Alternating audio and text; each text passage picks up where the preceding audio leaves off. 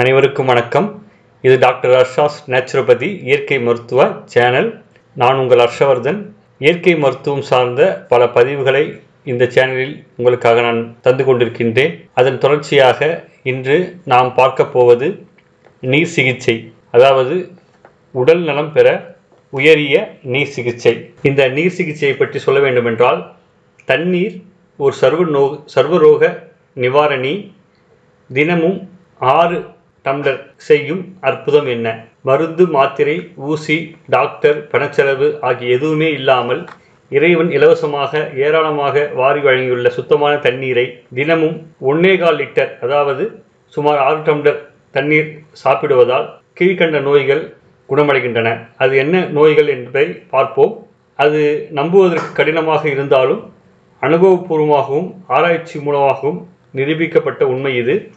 அதாவது குடித்தண்ணீர் மூலமாக நாம் குணப்படுத்தும் நோய்கள் தலைவலி இரத்த அழுத்தம் சோகை கீழ்வாதம் பொதுவான பக்கவாதம் ஊளை சதை மூட்டு வலி காதில் இரைச்சல் இருதய துடிப்பு மயக்கம் இருமல் ஆஸ்துமா சளி ஷயரோகம் மூளை காய்ச்சல் கல்லீரல் நோய்கள் சிறுநீரக குழாய் நோய்கள் பித்தக் கோளாறுகள் வாயு கோளாறுகள் வயிற்றுப் பொறுமல் வயிற்று கடுப்பு நுரையீரல் நோய் மலச்சிக்கல் உதிரப்போக்கு நீரிழிவு கண் நோய்கள் ஒழுங்கில்லாத மாதவிடாய் வெள்ளை படுதல் கருப்பை புற்றுநோய் மார்பு புற்றுநோய் தொண்டை சம்பந்தமான நோய் மூலம் மூலவியாதி பித்த சுரபி நோய்கள் வலிப்பு நோய் சிறுநீர் சம்பந்தப்பட்ட நோய்கள் சிறுநீர நோய். சாதாரண குடிநீரை குடிப்பதால் அது மனித சரீரத்தை சுத்தம் செய்கிறது அது குடலை வலுவாக்குகிறது.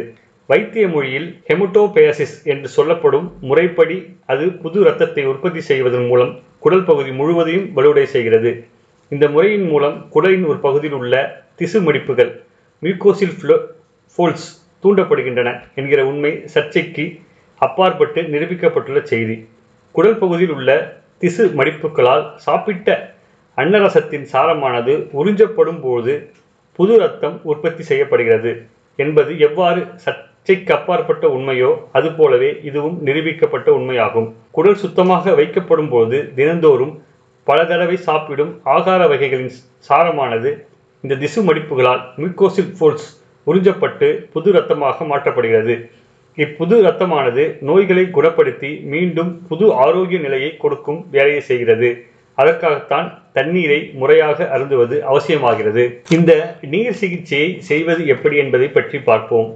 காலையில் எழுந்தவுடன் பல் துலக்க வேண்டும் நல்ல தண்ணீரை வாய் நிறைய விட்டு கொப்பளித்து கீழே துப்பிட வேண்டும். பின்னர் தயார் நிலையில் வைக்கப்பட்ட ஒன்னேகால் லிட்டர் தண்ணீரை ஒரே சமயத்தில் குடித்துவிட வேண்டும். இது சுமாராக ஐந்து முதல் ஆறு டம்ளர் தண்ணீர் அளவாக இருக்க வேண்டும். ஒன்னேகால் லிட்டர் அளந்து வைத்துக் கொள்வது தலை சிறந்தது. இதை நமது முன்னோர்கள் உஷா பானம் என்று பெயரிட்டு அழைத்துள்ளனர் என்பது குறிப்பிடத்தக்கது. குடித்த பிறகு முகம் கழுவிக்கொள்ளலாம் கொள்ளலாம்.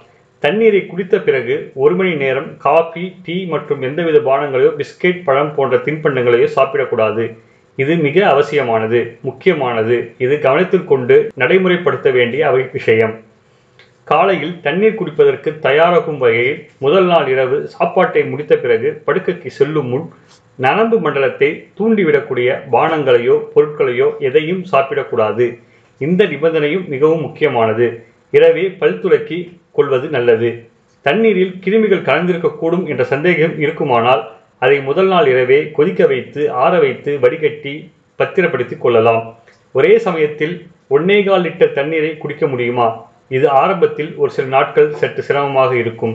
பிறகு பழக்கம் ஆகிவிடும் ஆரம்ப நாட்களில் தண்ணீரின் பெரும்பகுதி எவ்வளவு முடியுமோ அவ்வளவு குடித்துவிட்டு சற்று நேரம் வேகமாக உலாவிட்டு மறுபடி எஞ்சியுள்ள நீரை பருகிவிடலாம்.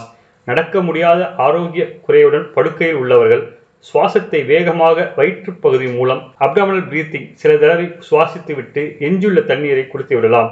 இம்மாதிரி குடித்த தண்ணீர் குடல் பகுதிக்கு சென்று மேலே விலக்கியுள்ளபடி பழைய இரத்தத்தை சுத்தம் செய்து புது இரத்தத்தையும் உற்பத்தி செய்ய உதவி செய்கிறது. ஆரம்பத்தில் இரண்டு மூன்று நாட்கள் தண்ணீர் சாப்பிட ஒரு மணி நேரத்திற்குள் இரண்டு மூன்று தடவை சிறுநீர் கழிக்க வேண்டியிருக்கும். பிறகு சகஜ நிலைக்கு வந்துவிடும். சோதனைகள் மூலமாகவும் அனுபவபூர்வமாகவும் கீழ்கண்ட நோய்கள் குணமாக்கப்பட்டுள்ளது கண்டறியப்பட்டுள்ளது. மலச்சிக்கல் ஒரு நாளில் குணமாக்கப்பட்டுள்ளது.